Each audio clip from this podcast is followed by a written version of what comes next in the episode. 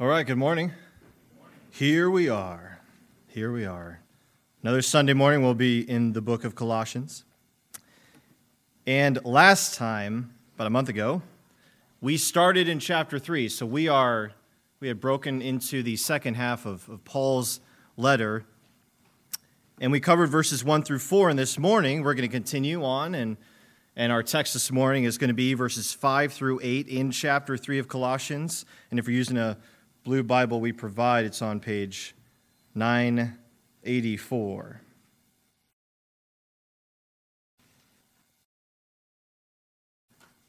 All right, so for a little review in this chapter, Paul has begun to instruct the Colossians towards true devotion to God, which essentially is Christ centered living.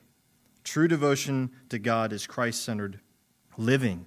Back in chapter 2, Paul had exhorted the Colossians to keep walking in Christ. Keep walking in Christ, to remain rooted in Him, and to continue being built up in Him. So, that, that primary command was to keep walking in Christ. That's what he exhorted them to do. And in chapter 3, he's begun to show them how they are to be pursuing and accomplishing this goal. So he says, keep walking in Christ. And, and so we hear that primary command, and we have maybe an understanding of what that involves. We understand that it is Christ centered living, devotion to Christ, but now he's giving it specifics.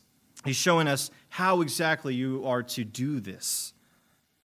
Back in verses 1 through 4 in chapter 3, Paul exhorted the Colossians to seek and to set their minds on things that are above rather than things that are on earth. In other words, we're to be continually putting our earthly lives in heavenly perspective and living accordingly.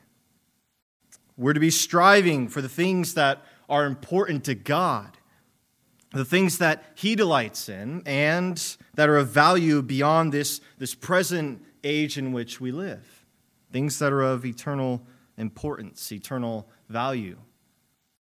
We're to live in this world in light of the world to come that is, in light of Christ's coming kingdom, of which, if you are in Christ, you have been made a citizen. That's your future home. It awaits you. We're Christ's people, bought with his blood, redeemed by him. We are his people. He is our life. Therefore, we're to, to orient our lives to where he is now. And where is he? What did Paul say? He's in heaven. He is seated at the right hand of God in the throne room of heaven. And we're to live in a manner worthy of Him, desiring to please Him in every way. Christ centered living. So, starting in verse 5, Paul gets more specific in his exhortations to the Colossians, to Christians, those who are in Christ. He provides us with, with more details as to what true, faithful, spirit empowered Christian living looks like. Thankfully, he doesn't just say, Seek the things that are above and, and set your minds on them. God be with you. And leave it there. He goes on. He doesn't end with this, he, he begins with it as a general guiding principle for Christian living. Yes, seek the things that are above where Christ is. Set your minds on things above, not on things on earth. A general guiding principle for us, indeed. But Paul goes on to direct us towards specific practices and activities that ought to characterize, characterize our lives here and now in light of our salvation and newness of life in Christ. As I've said before, what we won't see in any of Paul's exhortations is a call for Christians to observe religious rituals and ceremonies or even dietary regulations, as if those things had any spiritual power or value in them. We won't see a call for that. We won't see him call you to, this is what Christ centered living looks like, and it's, it's got a lot of religiosity. It doesn't. We also won't see call, uh, we won't see Paul call for Christians to seek out mystical experiences, as if, as if we need to just be totally aloof and, and to seek out some kind of spiritual mystical experience, and that really is what it means to be setting my mind on things above and have a spiritually empowered life. What we will see is a call for Christians to live in light of the reality that they have been delivered from the domain of darkness and indeed made alive in Christ. We are to live as those who are new creations in Christ, truly new creations in Christ. We saw this clearly at the beginning of chapter 3, where Paul began this, this series of exhortations on Christian living. He wrote to the church, the Colossian church, be seeking the things that are above, where Christ is, and setting your minds on these things, because you have been spiritually raised with Christ to newness of life. The old you is dead. That is, you, as a slave to sin and a hardened rebel against God, died. And now, as one who has been made spiritually alive and who has been reconciled to God, your life is now hidden with Christ in God you are a new creation. He, Christ, is your life. And Paul says, when he appears, you will also appear with him in glory. Paul then goes on to say in verses 5 through 8, read along. He goes on to say, Put to death, therefore, what is earthly in you sexual immorality, impurity, passion, evil desire and covetousness, which is idolatry. On account of these, the wrath of God is coming. In these, you too once walked when you were living in them. But now, you must put them all away anger, wrath, malice, slander, and obscene talk from your mouth if you have been born again through faith in Christ, then you not only have been freed from the penalty of sin, pardoned for your sin, freed from that, that eternal penalty, you have been freed from the power of sin, meaning that you're no longer a slave to it, if indeed you've been born again, if you are truly saved. You've been released from sin's power. But having received the Holy Spirit and having been born again, you have been empowered and equipped to live a holy life that is pleasing to the Lord. And it is to that which you have been called, freed from sin's penalty, freed from sin's power, and now equipped to live a life worthy of the Lord, a life that is pleasing to Him. That is your calling.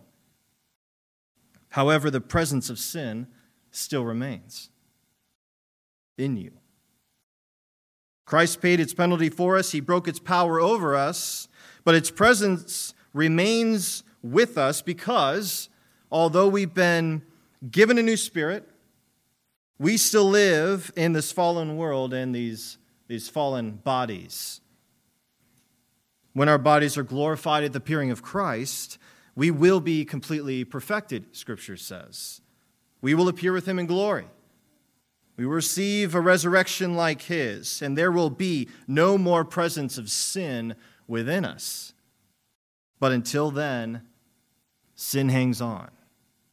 It hangs on. And our bodies remain in a state of corruption. You've been born again, you've been made new on the inside but you still occupy this fallen body and live in this fallen world. Sin is around, sin remains, it's hanging on. The reality we face here and now is that our flesh is weak, and sin is still at work. It's actively working. It's no longer our master, but its unending desire is to, to have us back in its grip. And if we leave it unchecked, we'll find ourselves allowing it to have its way. Paul warned in his letter to the Christians in Rome let not sin therefore reign in your mortal body to make you obey its passions. See, before God saved you, you were dead in your sins. Sin indeed did reign in you, it reigned over you. You had no choice.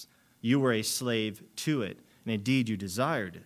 But God, causing you to be born again, has liberated you from that tyranny, but yet you, with sin still present, can allow it to have its way. It's no longer your master, but you can give it reign.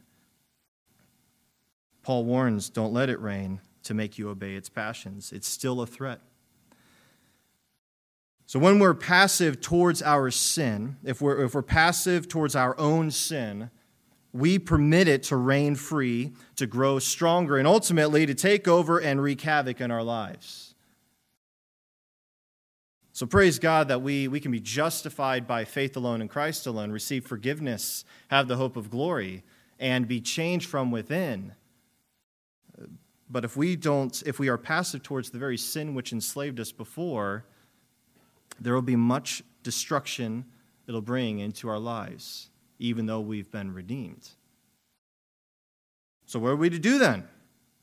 Paul says in verse 5 what we are to do put to death what is earthly in you. Put to death what is earthly in you. That is, put to death that which is in you that runs contrary to the things that are above, as he had mentioned, where Christ is.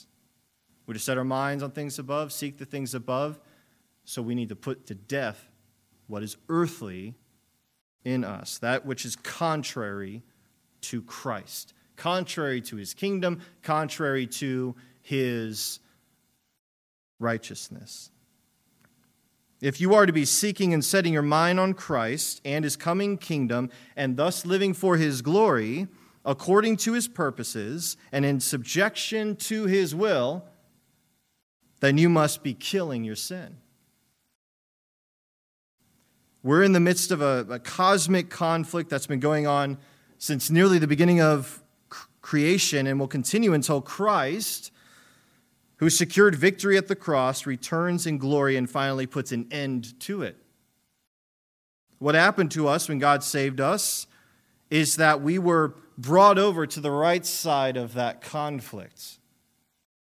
As Paul said back in chapter 1 to the Colossians, the Father delivered us from the domain of darkness and transferred us to the kingdom of his beloved Son. So, we who are in Christ, we who once were dead in sin and at war with God in rebellion, we now, through Christ, are alive in God and at war with sin. Paul says, Put to death therefore, what is earthly in you. He then clarifies what he's referring to by providing a list of sins. Paul's command tells us what kind of list this is, does it not? The command is put, it, put to death what is earthly in you, and he gives us this list. This is a kill list. This is a search and destroy list. I was thinking of the title being the Christian's kill list, but I don't know that probably be a little too much. But that is what it is. These are the things that you are to be putting to death. It's a list that helps us rightly identify and target our enemy, that is sin. Paul's not simply saying that we should avoid these things. I mean, indeed we should, but, but that is not what he's only saying. He's saying that we should immediately and decisively target them and take them out. One commentator puts it this way he writes, We are not simply to suppress or control evil acts and attitudes, we are to wipe them out, completely exterminate the old way of life. We must be putting sin to death if we are to grow in holiness and live in a manner worthy of the Lord. And again, as we keep reading in chapter 3, we're going to see the the kind of righteousness and godliness we are to put on, that we are to practice. But before you can rightly do that, you have to kill and put off and put away the unrighteousness, the sin that runs contrary to that. So it's a both and. And we start by attacking sin. Now, Paul gives this command put to death what is earthly in you, and then he gives a list of examples of the kinds of earthly things he's referring to. So, what does he say? Sexual immorality, impurity, passion, evil desire, and covetousness. Then in, in, verses 6 and 7, he, he reasons with the Colossians. And then in verse 8, he reinforces his command with a second command You must put away, that is, discard or rid yourselves of all such things. That is, the things that are earthly in you. And he gives another list of examples of earthly things that Christians should be determined to eliminate from their lives. And this list includes anger, wrath, malice, slander, and obscene talk.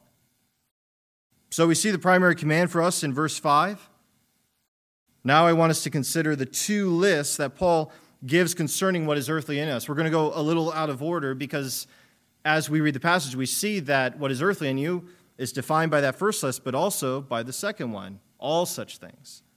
So I want us to look at these lists Paul's giving and these things that he lists that we are to eliminate from our own lives, the things that we must put to death and put away. After that, we'll consider Paul's reasoning verses 6 and 7. So that's the plan. Now we have these two lists detailing the earthly ways we are to eliminate. The first list focuses on the issue of what? Sexual sin. And the second list focuses on the issue of sinful anger. Again, if you look at them closely, they're, they're, they're category, they're, they're groupings of, of sins that are all connected. So one deals with the issue of sexual sin, and the second list dealing with the issue of sinful anger. What the vices in both of these lists have in common is that they, like all sin, are fueled by pride, a love and worship of self above all else. Now, we all naturally love ourselves. Nat- nobody has to tell you when you come into this world how to love yourself or to love yourself. You naturally do that. And this is seen in the fact that we indeed look to our own interests. We, uh, we are able, as we are able, we, we feed ourselves, we clothe ourselves, we protect ourselves, we tend to our health and our hygiene and our happiness. We naturally love ourselves. However, as God's creatures, and not only that, but as those who bear the image of God, we're essentially commanded to love God and to love others as we do ourselves. It's in doing these things that we reflect the likeness of God and glorify God. That our love would extend out to Him and to others. Jesus said these are the greatest commands. Everything's summed up in these commands. Sin, however, leads us to rebel against these essential commands and to make self love supreme. Sin drives your affections inward. Sin says, You're the center of the universe. Your personal happiness, comfort, pleasure, security, and fulfillment are ultimately all that matters in this life. It's all about you. Now let's look more closely at the first list then. So we see sexual immorality, impurity, passion, evil desire, and covetousness. All of these sins essentially involve seeing people only as a means to getting what you want. Wouldn't you agree? If you look at that list, it all is related to seeing other people simply as means to get what you want. The first sin Paul lists is sexual immorality, which is any form of sexual relations outside of the exclusive marriage relationship between a man and a woman. Everything outside of that is sexual immorality. It's outside of, of God's design. It is rebellion against Him. It is perversion. The Greek word behind the next word, impurity, means uncleanness or filthiness, which in this context would be specifically referring to other forms of shameful conduct, indecency, or vulgarity outside of direct acts of sexual immorality. So it's, it's all these things. You know, activities you participate in, what you look at, the kind of things you allow yourself to listen to can make you impure. It's not just the direct acts. And then, passion and evil desire, these are synonymous, both referring here to unrestrained longing and craving for sinful sexual indulgence. Passion, desired. Then, lastly, Paul lists covetousness. It's very general, that's very broad. And essentially, covetousness is the general desire to always have more for yourself, always have more, to never be satisfied. Now, I want you to notice the order in which Paul has listed these sins. He begins with external sins, and he ends with the internal ones. In other words, there's, there's a progression from the outward sinful behavior to the inner sinful thoughts. And I would say the order here is intentional and it's instructive. It shows us how we can effectively put our sin to death. Not in the sense that we eliminate its very presence in us, as we said, but put it to death in the sense that we defeat and kill it on a daily basis so that it does not gain a foothold in our lives, where it could be allowed to reign again and do its damage. So if we are to put sin to death, then we are to attack it, in other words, all the way to its roots, all the way to the roots. So, how do you effectively stamp out or put to death sexual immorality and impurity in your life? How do you do that? You must attack the sinful longings and cravings of your heart and to have success in putting those to death, evil desire, you must attack the root sin that is behind even those. And that's the general sin of covetousness. You see? Covetousness is basically a lack of contentment. It's a lack of contentment. It's the attitude that you must always have more that what you have is never good enough. It's the thought that nothing should be held back from you. Coveting is putting possessions, power, prestige, and or pleasure in the place of God. It is, it is seeing them as being more valuable and thus more desirable than all else. Thus, Paul says what? That it is, therefore, idolatry. It's idolatry. Covetousness leads one to disregard not only the interests of others, but also the rights of others. One commentator puts it this way he says, Covetousness is the arrogant and ruthless assumption that all other persons and things exist for one's own benefit. It's covetousness that fuels the sinful desires and passions that move one to engage in impurity and immorality. We are to put it to death then. If all we do is clean up the outside, if all we do is attack the overt sins in our life, then we won't make real advances over sin in our life to the point that we are experiencing victory. It's like trying to stop an ant invasion in your home by continually squishing the ants that you see. I have a beef with them. they'll just keep coming and coming until you take the fight all the way to where they live. However, you might go about doing that. Or it's like cutting down weeds in your yard. Unless you attack them at the roots, those keep popping up, popping up. So, since you came to Christ, you understand that, that these things I'm going to put off my old sinful ways, the stuff that used to enslave me, that I was bound to. I understand it is unrighteousness, it is evil in God's eyes. I need to put it off. And if all you do is say, I'm going to stop committing these acts, I'm going to, whatever it may be, let's say it's pornography, I'm going to throw the computer out. That's good. That's good. But you know what? That struggle will not die down at all. It'll be just as strong. You'll have no victory unless you are going to the root of these problems. They'll just keep popping up. The same ones, or they'll pop up in different areas. The same issue sinful passion, evil desire, all because you are being fueled by this covetousness. You're not content with what you have, you want more. You want nothing held back from you. So Paul says, put to death all forms of sexual sin in your life.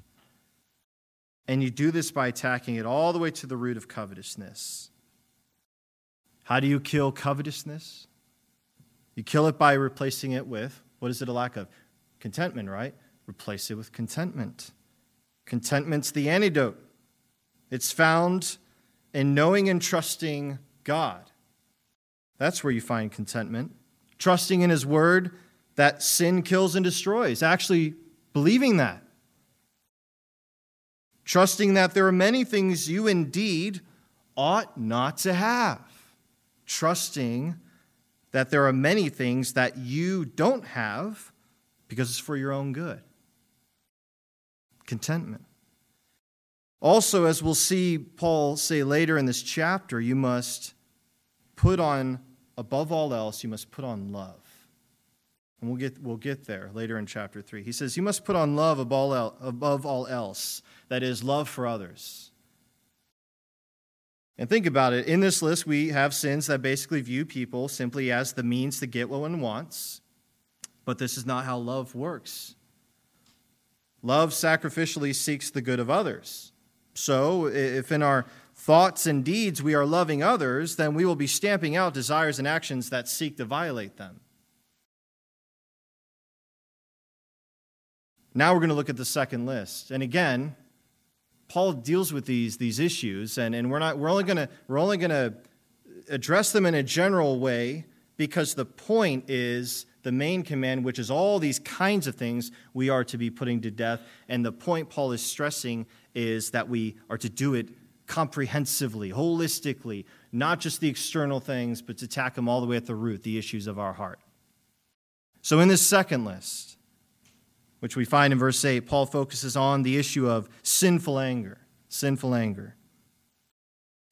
While the first list contains the kinds of sins that view people only as the means to getting what one wants, well, this list contains the kinds of sins that view people only as obstacles to getting what one wants.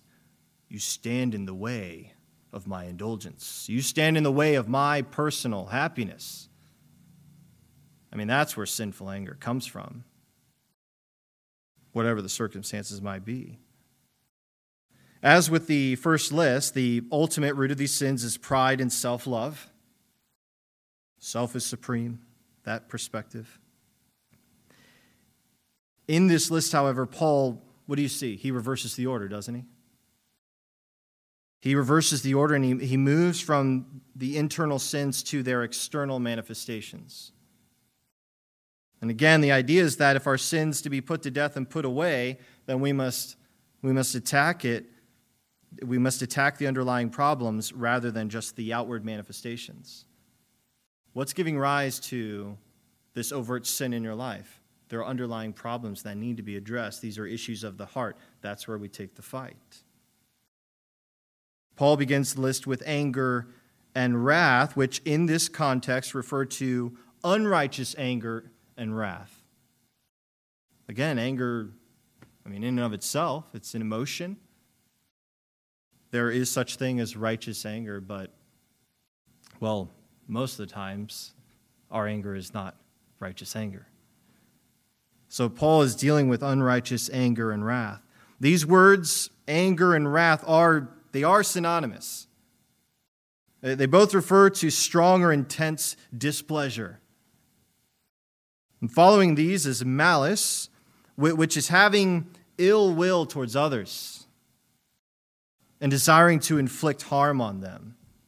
So intense displeasure, and then there is malice, which is ill will towards others, and a desire to actually inflict harm on them. And next on the list, then, we move outward. Next on the list is slander. And the Greek word lying behind this is blasphemia, blasphemy, which, when used in reference to people, refers to any kind of defamatory or derogatory speech. Give him a piece of your mind. Let him have it. Malice taking form in slander. Then Paul mentions obscene talk, which in this context would specifically be the coloring and intensifying of one's slanderous speech with coarse and filthy language. I'm not just going to let them have it, I'm going to let them know how much I want to let them have it coarse and filthy language. So the progression we see in this list is that sinful anger and wrath, when they rise up, if they are left unchecked, they will breed malice, and malice often erupts out of the mouth in the form of slander and obscenities. It's not the only outward manifestation of sinful anger wrath, but you see, Paul is just showing what is the typical manifestation, manifestation of it. And again, we're seeing how this sin works itself out. So, if we are to put to death and put away what is earthly in us, then we must do more here as well. We must do more than attack the outward problem. We must do more than just hold our tongues and refrain from blowing up at people. I mean, indeed, you should be slow to speak, slow to anger, control your tongue. There's, there's wisdom in that. That is wisdom. That is good. But if that's all you focus on doing, you are not attacking the real problem that underlies it. You must be attacking sinful anger when it rises up in our hearts.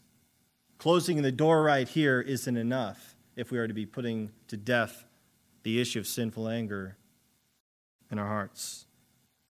Anger must not be given room to hang around in you. You'll get angry. You will. I mean, it'll happen. But what do you do? You stamp it out. Think of it as a, a warning flag. Warning, warning, something's wrong. You're upset. And think about why am I upset? I mean, wisdom would tell us slow to anger. Wait a minute, wait a minute. Why am I angry in this moment? You know what most of the times it is? The problem's you.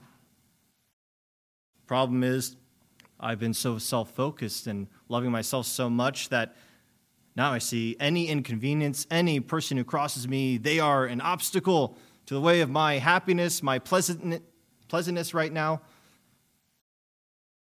So much of our anger indeed is being focused on ourselves too much.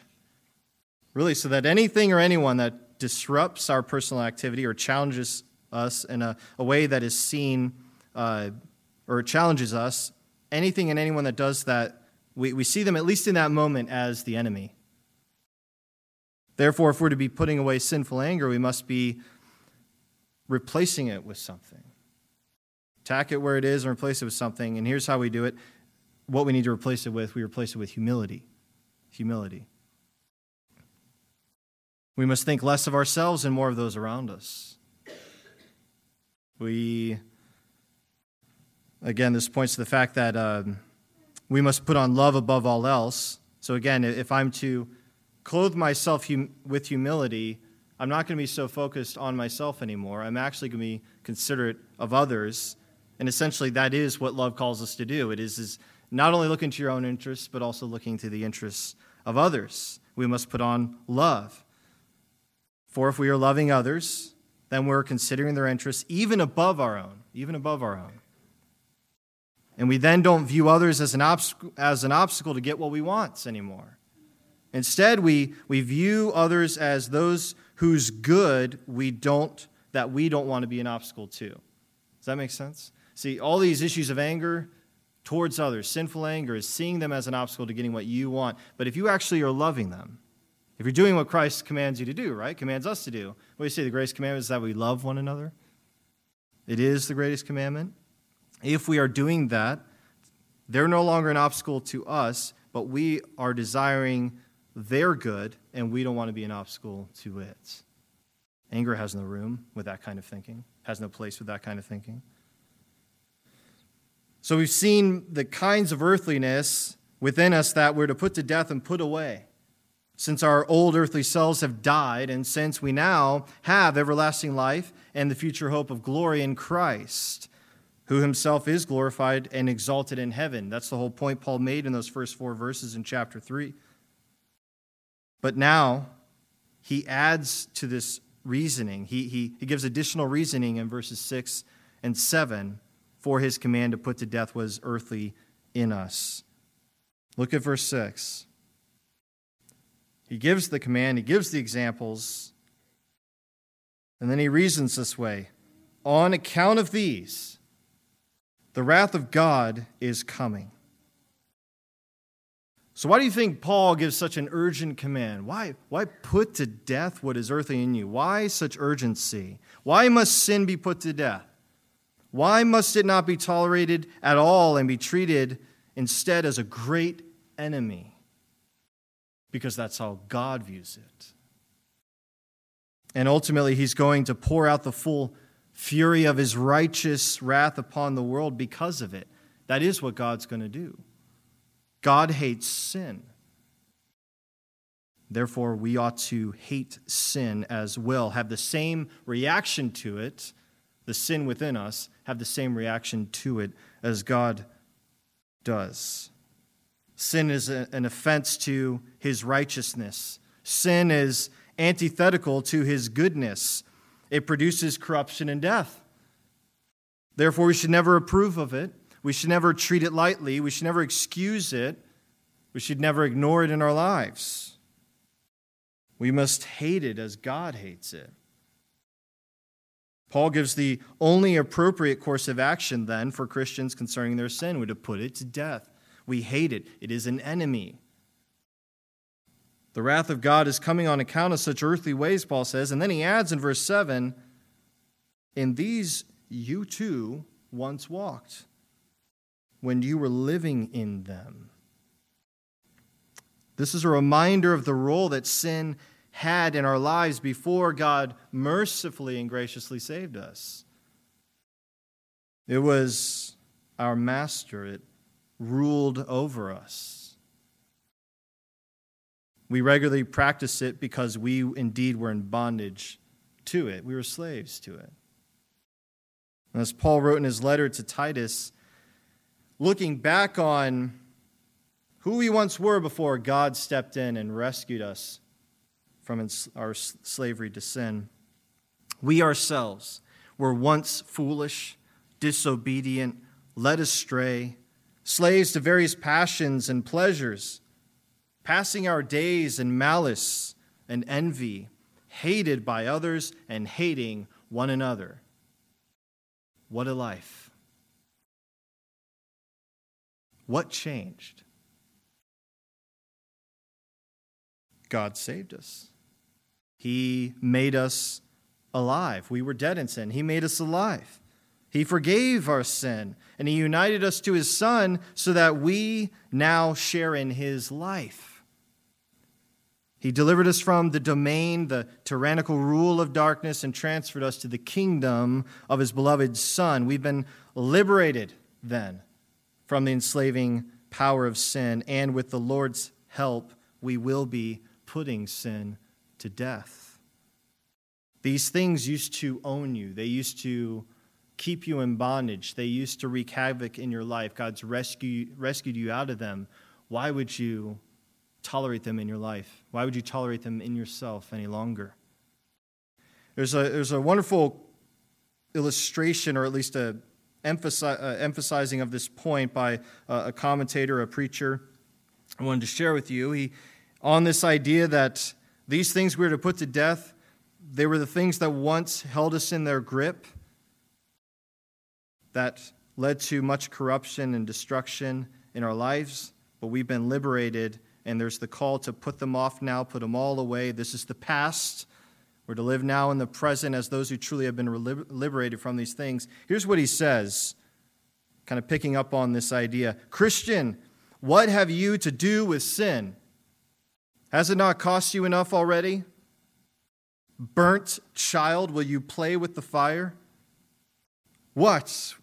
When you have already been between the jaws of the lion, will you step a second time into his den? Have you not had enough of the old serpent? Did he not poison all your veins once? And will you play upon the hole of the asp? And put your hand on the cockatrice's den a second time. That's a mythical beast. Oh, be not so mad, so foolish. Did sin ever yield you real pleasure? And I would say real, true, and lasting delight and happiness. Did you find solid satisfaction in it? If so, Go back to your old drudgery and wear the chain again if it delights you. But inasmuch as sin never gave you what it promised to bestow, but deluded you with lies, be not a second time snared by the old fowler.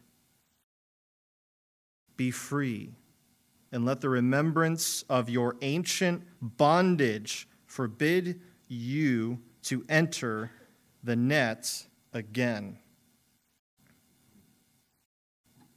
That's a way to put it. And before we end, I want us to look at one important word in this verse that we must not gloss over in verse 7. It's the word once. Once. Paul says, You too once walked in these things these earthly ways, these sins. That is, sin once defined you because it once enslaved you. It once had dominion over you, but if you are in Christ, not anymore. God made you alive so that you would be reconciled to him through faith in his Son, in whom you've received forgiveness of sins and the righteousness of God that comes through faith. You've been delivered from sin's domain and freed from its tyranny. Now, that was then. That was what once was the case. Now you are under the benevolent rule of Christ. Now your life is eternally secured with Christ in God. Now you are alive in Him and empowered by Him to walk in newness of life, to walk in a manner worthy of Him fully pleasing to Him, bearing fruit in every good work. That is what He called you to do. And the first step in leading this new redeemed life is putting to death and putting away the sin that characterized our old condemned life. We who were once dead in sin and at war with God are now through Christ alive in God and at war with sin. Put it to death, put it away, so that your life may reflect the glory of Christ that indeed is in you. Let's pray. Father, we thank you for this morning. Thank you for your word and reminding us of your amazing grace, your glorious work of salvation the fact that you stepped into our lives and intervened when we were completely helpless, in bondage, enslaved to our own sin and corruption and living in rebellion against you, destined only for wrath, that you stepped in, Father, and gave us life. You made us alive, you reconciled us to yourself, and you did this through the work of your Son who came into the world and paid that penalty that we deserved for our sins. He took the wrath for us in our place, and He is risen and he gives life to us now. He is our life. Lord Jesus, we have newness of life in you. Our future is with you, our hope is in you. We pray that we might indeed live lives worthy of you, that we would work out our salvation, work out these realities that are true of those of us who have repented of sin and placed our faith in you, have believed the gospel, that we receive righteousness freely as a gift through faith in you, and that we indeed have been liberated from that sin. And Lord Jesus, we pray for those who may even profess to be your disciples, who may profess to believe, but who are still indeed in, in bondage to sin, who where there's real, no real power of God in their lives, where sin still, sin still enslaves them. Lord, we pray that they would humble themselves and confess that they indeed are in bondage and that their profession is merely just that and there's no power behind it, and that they would truly look to you in faith and cry out for your deliverance, to see their need as it really is, their helplessness, and that they might find forgiveness and, and freedom in you, that you might save them. Lord, we pray for them.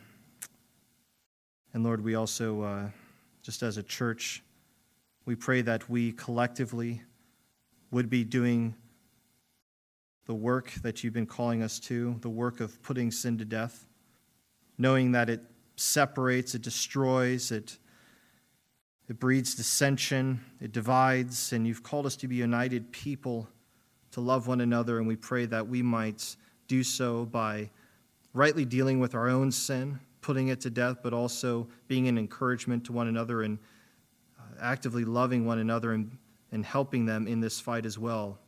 We pray that you would unify us in this, in this task and that we would indeed, as a result, would more and more live lives that are pleasing to you and reflect your goodness and your grace and kindness and love to the world around us. It's in your name we pray. Amen.